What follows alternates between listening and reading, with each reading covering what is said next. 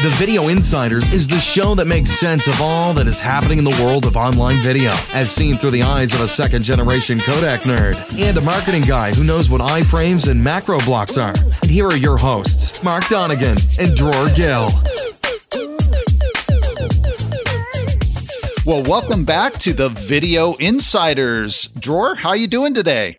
I'm doing great. How are you, Mark? Hey, uh, I am doing awesome as always. I am super pleased to welcome Shawn Ambwani, who is co founder of Unified Patents. And Shawn's going to tell us all about what Unified Patents does. And we're going to dive into, you know, just a, a really uh, tremendous discussion. But Shawn, welcome to the podcast. Hey, guys. Uh, thanks, Mark. Thanks, Dror, for um, allowing me to uh, participate on your wonderful uh, podcast. Uh, I look at this as similar to All Things Considered and how I built this, two of my favorite podcasts in Those the are awesome podcasts, uh, by the way. What an honor! What an honor! Yeah, wow. in the in the level that I expect you guys to be at in traffic very shortly. So that's all right. Well, we hope so too. well, why don't you introduce yourself? Uh, you know, and and give us a quick snapshot of your background, and then let's uh, let's hear about what Unified Patents is doing. Yeah, so it's kind of a I have an interesting. Uh, I mean, some might say not so interesting, but I think it's interesting background related to this area since uh, you know the first startup that I did and the second one were all related to MPEG 4. So um, I co-founded a company called Envivio, which way back when was actually one of the original MPEG 4 companies when they just had simple profile actually out there doing encoders and decoders. Um, and then I went to a Korean company called NexStreaming, which actually still exists which is um, doing uh, encoders as well, but more for the mobile space and decoders. So it's an area I'm quite familiar with. Um, I wasn't really being an attorney back then. Um, now I'm kind of more of an attorney than I was back then, but I try to avoid being an attorney as much as possible in general. Um, and uh, basically, uh, I helped co found a company called Unified Patents. And what Unified Patents does is it gets contributions from member companies, as well as it allows small companies to join for free. And they participate in joining what we call zones. And these different zones are intended to protect against what we consider unsubstantiated or invalid patent assertions. And the goal of these zones is to deter those from occurring in the first place. So if you imagine kind of a technology area, let, let, it be content or let it be video codec in this case or other things, as having a bunch of companies that have a common interest in maintaining, you know, patents and ensuring patents that are asserted in that space are valid, which means that no one invented that idea beforehand, and also that it's fairly priced and you know people are explaining the rationale behind what they're doing. And they're not basically just attempting to get people to settle out not because the assertions are valid or good but simply because the cost of litigation is so high when it comes to patents. Um, and we want to deter that type of activity because there's been a lot of investment in that activity so far. In fact, most litigations are by NPEs. And so Unified started by doing those zones and, and, and we have a bunch of them now. We just launched an open source zone, in fact, but with, you know, Linux Foundation and OIN and, and IBM and others. And the video codec zone was something that we were thinking about for a long time. It's something that I'm very familiar with from my past um, dealings with MPEG LA and other pools. And it was a big issue, I think, and it has been a constant issue, which is how do you deal with multiple pools or multiple people asking for money in a standard? How do you deal with the pricing of it? Especially if you're smaller entities and you don't have the information that maybe larger companies might have.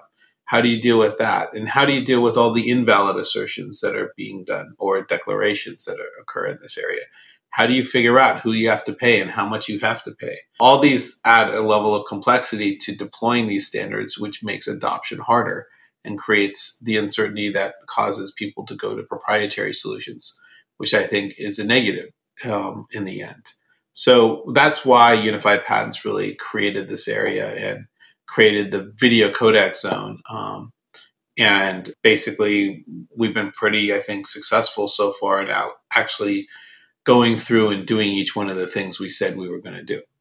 So, what are those things? Basically, when you set up a zone and and want to start uh, finding those uh, patents that may be invalid, uh, how do you go about uh, doing that? What is uh, the process? Yeah, so I mean, there's two major things in the SEP zones that it's not it's not just about finding invalid patents, although I can tell you it's relatively easy to find invalid patents in any of these zones. That's not a difficulty the hard part is figuring out which ones to go to or which ones um, are going to be the most interesting to go after. And that takes a lot of art, essentially, of identifying them, finding out good prior art that we feel comfortable with, hiring good counsel. There's all kinds of weighing mechanisms that go into it who the entity is, how it came about, how old the patents are, where it came from, um, all these variables go into that kind of equation of when we decide. Um, what's kind of unique about the way we work is we work independently of our members. So our members are funding these activities and some join for free. So we have a number of members of the Video Codex Zone. And we use all this money and information in our activities to basically go back and decide what to do with the objective of deterring um, you know what we consider bad assertions in this space. And then that's one part of it. The other part of it is that SEPs are all about you know an area called frand uh, fair reasonable non-discriminatory. And part of all of that involves negotiation. And so what we provide are tools to allow companies to negotiate we think in a fairer and more transparent way to licensors as to pricing, but also explaining why the pricing is the way it is. Because one of the problems that we've had with the, you know, the, in the big picture is that a lot of these licensors have been asking for money, whether they're on pools, whether they're outside of pools, whatever, but no one can really explain why the price is what it is. And I think that leads to a lot of people to just stop paying or stop wanting to get into licensing discussions and that's not beneficial for the market. And so by explaining how the price comes out the way it is and providing a very we consider solid methodology for it, it allows um, our members, but also licensors, to better understand who owns what and how much value is in the standard. So what they should reasonably expect to get for that technology and how much licensees reasonably should expect to pay in order to deploy the technology. Now, my question, you know, Shawn, is when you are getting into uh, these conversations uh, with uh, with the parties or party that you know owns this IP, and I'm speaking more around sort of the the pricing and the model and that sort of thing. Are you then, is that information available to your members, or is it more that you're sort of uh, helping facilitate, helping bring some rationality, you know, so that then that body can turn around and make public, hey, great news. We've decided that all digitally distributed content doesn't carry, you know, uh, a royalty cost. What exactly, I guess what my question is, what exactly is, is your role then in informing informing the market? I think that, well, I mean, there's a number of things um, to, to talk about, but what's what's I think most important is that you know we don't know necessarily what the right price is. We hired an outside economist to to look into that, and he came back with a pricing range in uh, you know a report that we um, gave the highlights to, and there was some press over. And it's on our website, but you can also look at it through a number of articles. And basically, he came back with a price of between 8 cents and 28 cents, I believe, if I'm accurate, is what he believed the estimate to be for the value of the technology including it. And it ranged based on, I think, the device and like other factors and stuff like that. Now, that high level information we provided publicly. And in fact, we provided the information on who made the report, when it was created, and what it was based on. And we even provided kind of the overall methodology of how it was done, which is basically they used at a very high level, they used MPEG LA's AVC license as the starting point or the foundation for deciding what HEVC in this case, which is what he was looking at, pricing should be based on his expert analysis. And then he modified that based on uh, switching costs, based on the, the cost of bandwidth, the cost of storage, and quality and other factors, basically, that are valuable. So that's that's where we went. Now, what's important to understand is that we published that information so anyone could take a look at the, at the high level. And the methodology pretty much tells you the roadmap of where we started and how we ended up where we are. The other part is how do you decide who you have to pay and how much each person gets, even assuming that you figure out that, let's say, it's 25 cents that you think the royalty rate should be for it. And I'm not saying that's the number, but everyone can decide on whatever number they feel comfortable. Our expert created this report and we published it. Other people can create other reports, and I'm sure they have their own kind of versions. But what's important for us is that you know people should explain why they came out with their pricing. And unfortunately, in pools and licensing organizations in general, that just doesn't happen. So basically, you're you're uh, finding uh, economical reason behind a certain price for uh, for this technology, in this case, uh, HEVC. Mm-hmm. And now, companies who want to use HEVC, how do they use this number? Because they have your number, which is the total, yeah, and then they have um, royalty rates that are asked that you know certain patent pools are asking, and they add up to a different number that could be a higher no- number. Yeah. So, do they just um, you know divide? The number that they think is the right one among the different uh, patent pools and pay them the amount they think they should pay, or do they just use it as a negotiating tool uh, when they talk to them and and, uh, and, you know and negotiate the actual royalty rates that they will have to pay?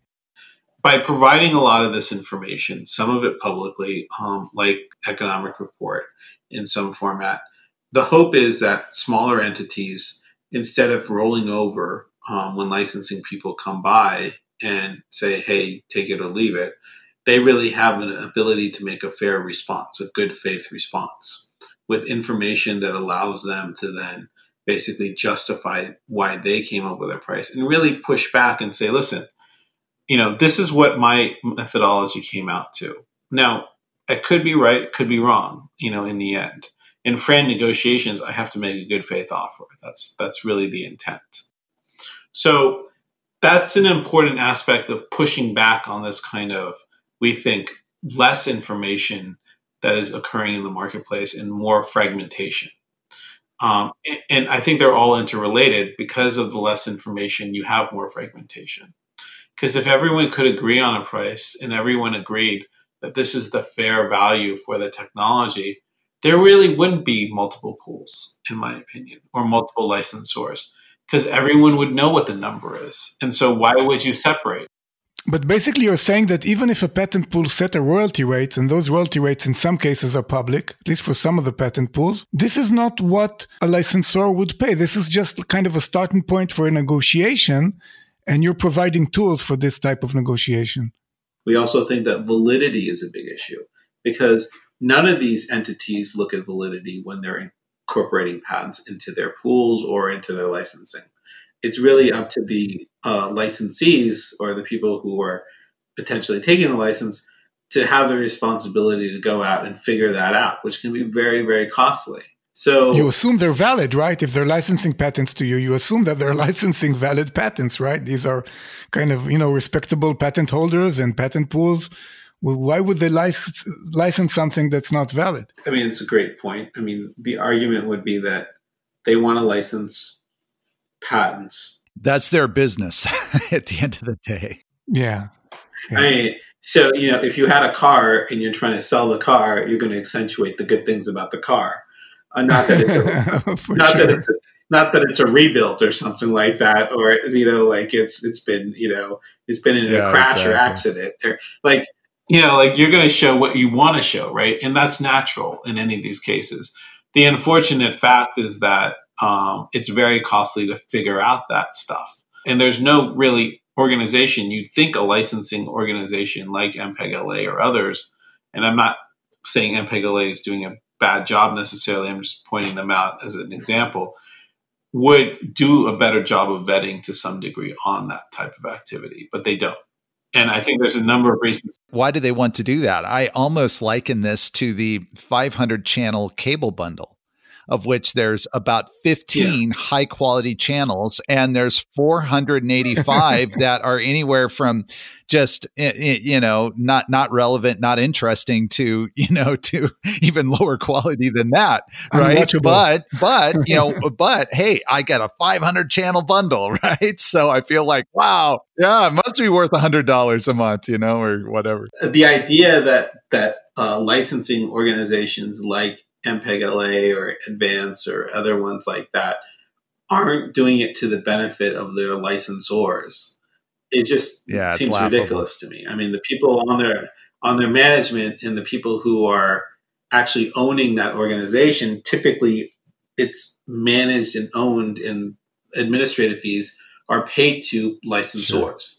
And traditionally, the money flows one way from licensees to licensors. It's for the benefit mm-hmm. of the licensors. And the rules that they put in are essentially to make sure that those guys are protected. But they have no incentive in general of saying people's patents are invalid. And and that's just a bad fact pattern for them. If basically they get back and say, "Hey, listen, you're this patent yeah, no, it's bad. Exactly. So so in that context, then it completely makes sense that they don't vet uh, you know, at the level that you are, and why you know unified patents needs to exist. You know, is because we need this sort of independent third party, I guess. I you know that's that's out there doing this work. Now, Shawn, one of the things that I noticed is you're acting both against um, NPEs, so non-practicing entities, and against SEPs, so standard essential patents. What are the issues with SEPs? Well, I mean, the general assumption has been, and I don't know where this assumption came from, was that standard essential patents, or people who declare them patents to be standard essential, are more likely to be valid than other patents.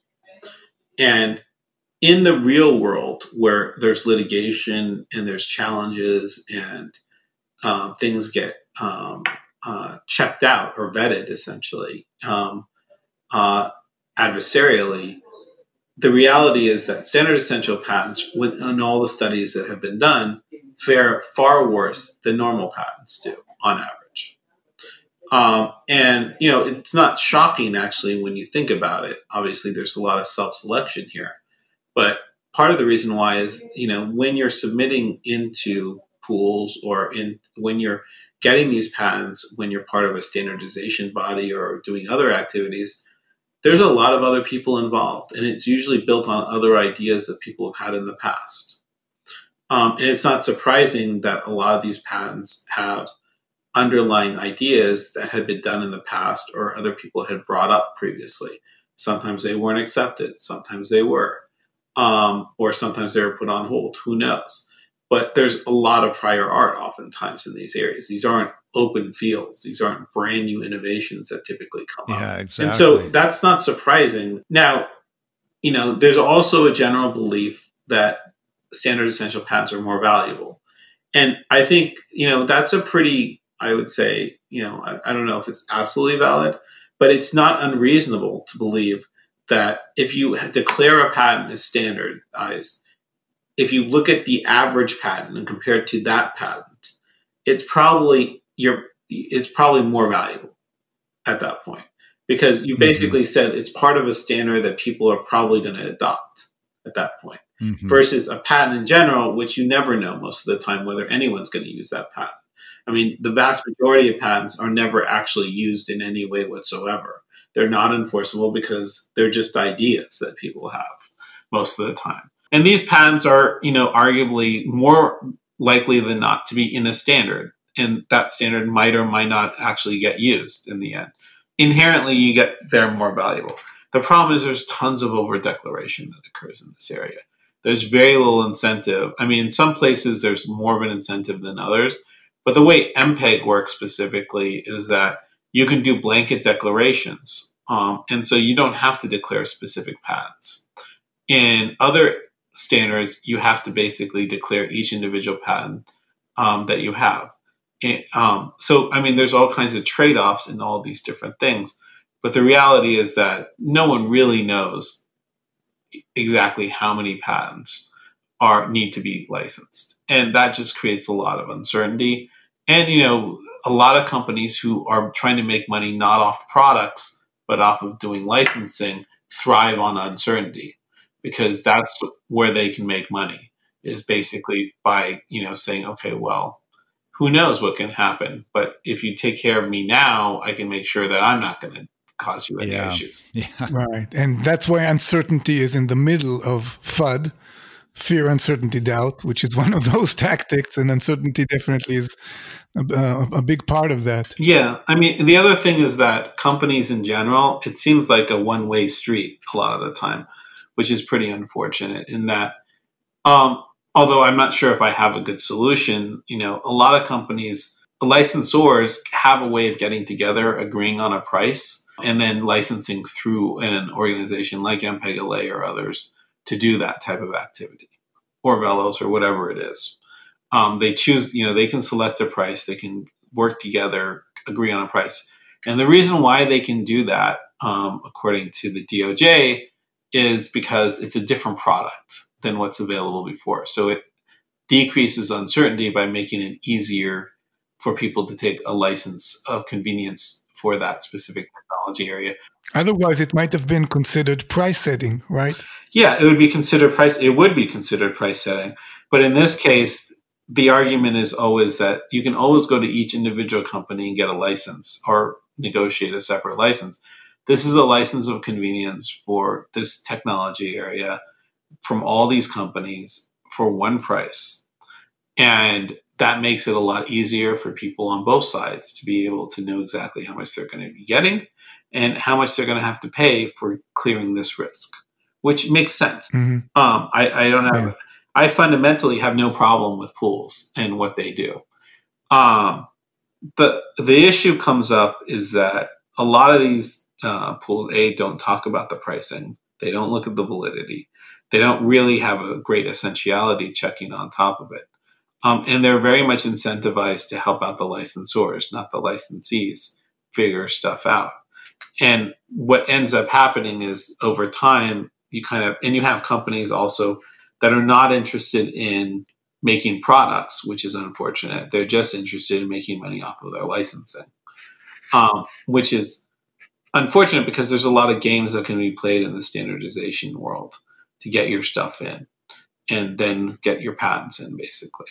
Well, it ultimately it it stops innovation. I mean, at the end of the day, you know. And one thing, and and Dror and I have talked about this on episodes, uh, and we've certainly talked about this a lot, you know, privately within Beamr, is you know it's a little bit mystifying as well because um okay so HEVC clearly was set back as a result of of many issues but you know largely what we've been talking about for the last 35 minutes and the adoption of HEVC and yet these people as you point out the licensors they don't make money if nobody's using the technology so Right. so what's mystifying to us is that this is not you know it's not like somehow they're getting paid still you know even though the adoption uh, of the technology is not in place or it's not being Right. used they're not getting paid and so it seems like at some point you know a, a- rational actor would stand up and say wait a second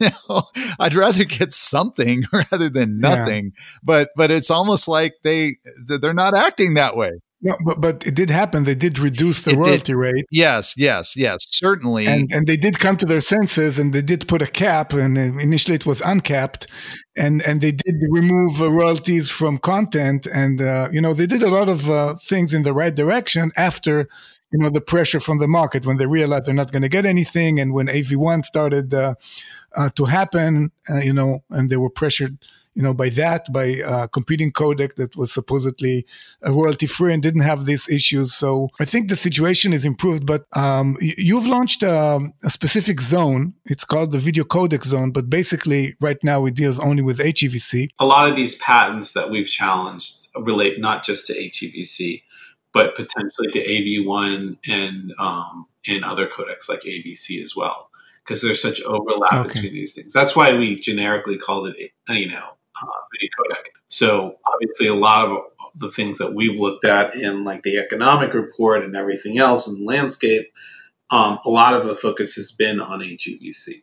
So you you you examined uh, HEVC and uh, and you saw this situation that you have uh, three patent pools. One of them hasn't even announced uh, the royalty rates. Yeah. And, uh, and and you have a lot of independent patent holders yep. who claim to have standard essential patents for HEVC, yep.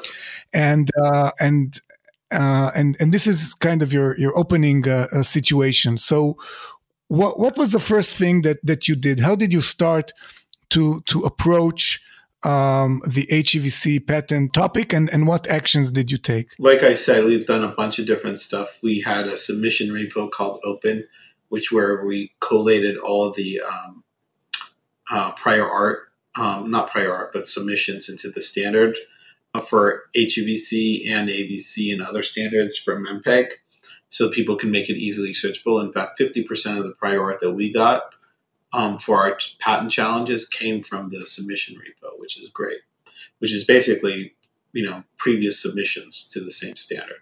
We have Opal, which is our landscape tool, um, and then you know obviously we have our OVO, which is our valuation report that I mentioned for HEVC, and then we did a bunch of reviews of validity and challenged a bunch of patents in different um, uh, licensing entities. I mean Velos, I think they don't consider themselves a pool, just to be clear. I think they turn because they actually own the patents. They've licensed those patents on, on, on, their own. Well, I think they just don't consider themselves technically a patent pool in the way that MPEG LA and HEVC does, Advanced does, simply because that would throw them into a different bucket and they would have all kinds of requirements on them that they don't want, basically. Mm-hmm. So, you know, when the DOJ kind of made the rules or kind of the lawyers decided what the right rules are to make it work, you know, like you got to show your stuff, basically. You got to show your price. You got to make sure it's reasonable or it's, you know, like there's there's no most favored nation clause. I mean, there is a most favored nation clause. Let me rephrase it. So all these things to make sure that everything is very transparent in order to allow this kind of companies to get together and set a price for how much they want to license for, which typically would have huge anti-competitive or antitrust issues, right? Um, they made all these rules, and Velos, I think, would not consider themselves technically a patent pool like those guys because that would make them have the similar requirements. So they're like an independent patent holder. I don't really know what they call themselves. I definitely have never heard them say that they're a patent pool for the other people call them a patent pool. I probably have at some point, but I don't really know if they they actually consider themselves a patent pool. Because I noticed that your litigation was uh, uh, against uh, patent holders, companies like uh, GE Uh, and uh, KBS, and against uh, uh, Velos Media itself. Yeah, yeah. Well, Velos is you know an unusual beast in that it owns a number of patents that got transferred to it as well as it provides licenses to the people who participated. You know, the other patent holders in general are much more traditional in their patent pool type activity in that the patent holders are different from the people who are doing the licensing.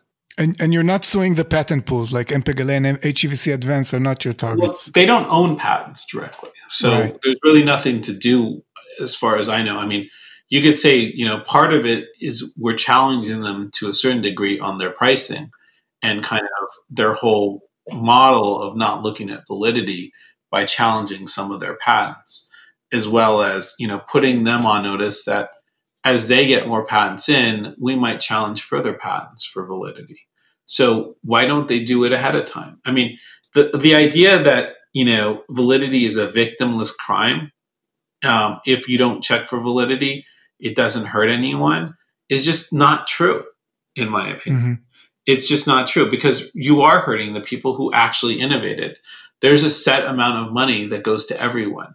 If you have a bunch of patents in there, just like you're checking for essentiality before you allow a patent you check for validity because there's a bunch of patents that just aren't valid, that shouldn't be, they should not be making money off of. It just incentivizes people to get more invalid patents in the same space that they can stick into a pool to get a bigger share of it, like a giant game, right? Yeah, that's a really good point. I, am wondering what is the cost to test for essentiality? Is some of this just sort of practical, like it's just either too time consuming or costly to test?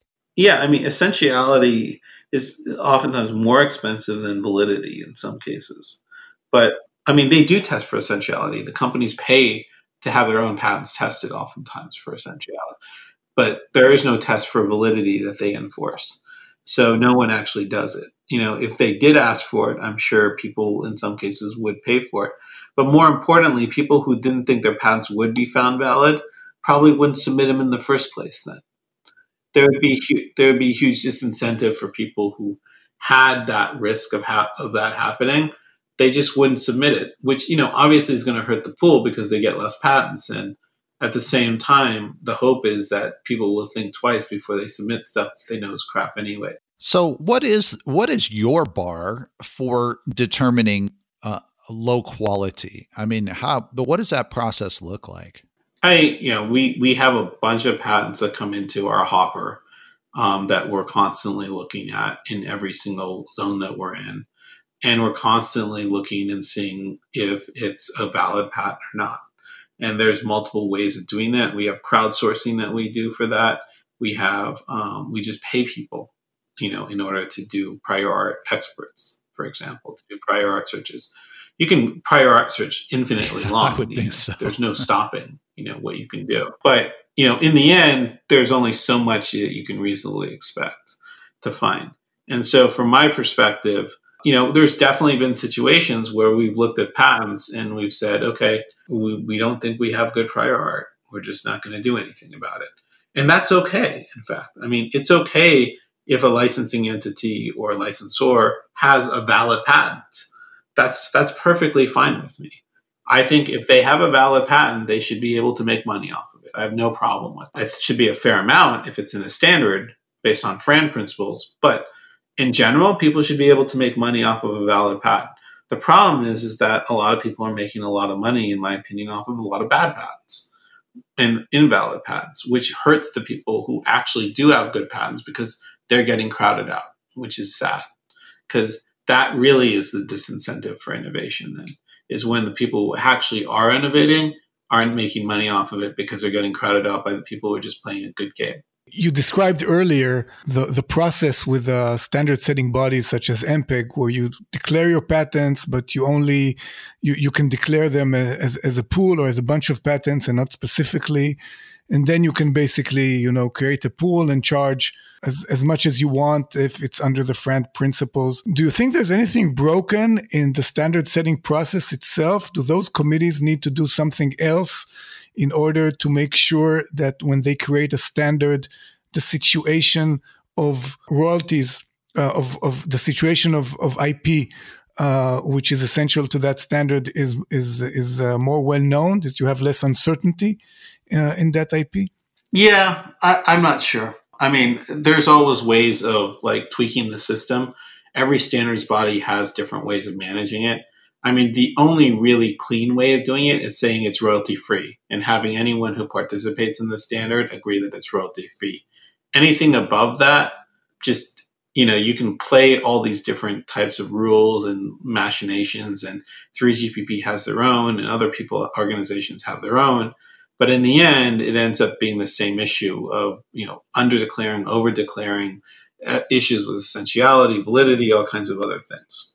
So I'm not sure if you unless you go to that binary level, how much you know changing that up is going to change things fundamentally. I think the more fundamental thing is that you know the idea that I think the fundamental reason why you have these patent pools and other things like that was to clear risk and decrease uncertainty. Unfortunately, I'd say uh, uncertainty is actually increasing in some of these cases, not decreasing by all these different groups asking for money at this point, which is unfortunate. No, that's a very interesting insight, really. Hey, thanks for joining us, Shawn. This was really an amazing discussion, and we definitely have to have a part two. All right. Well, thanks for your time, gentlemen. I really appreciate it. Thank you. Thank you for listening to the Video Insiders Podcast, a production of Beamr Limited. To begin using Beamr's codecs today, go to beamr.com forward slash free to receive up to 100 hours of no cost HEVC and H.264 transcoding every month.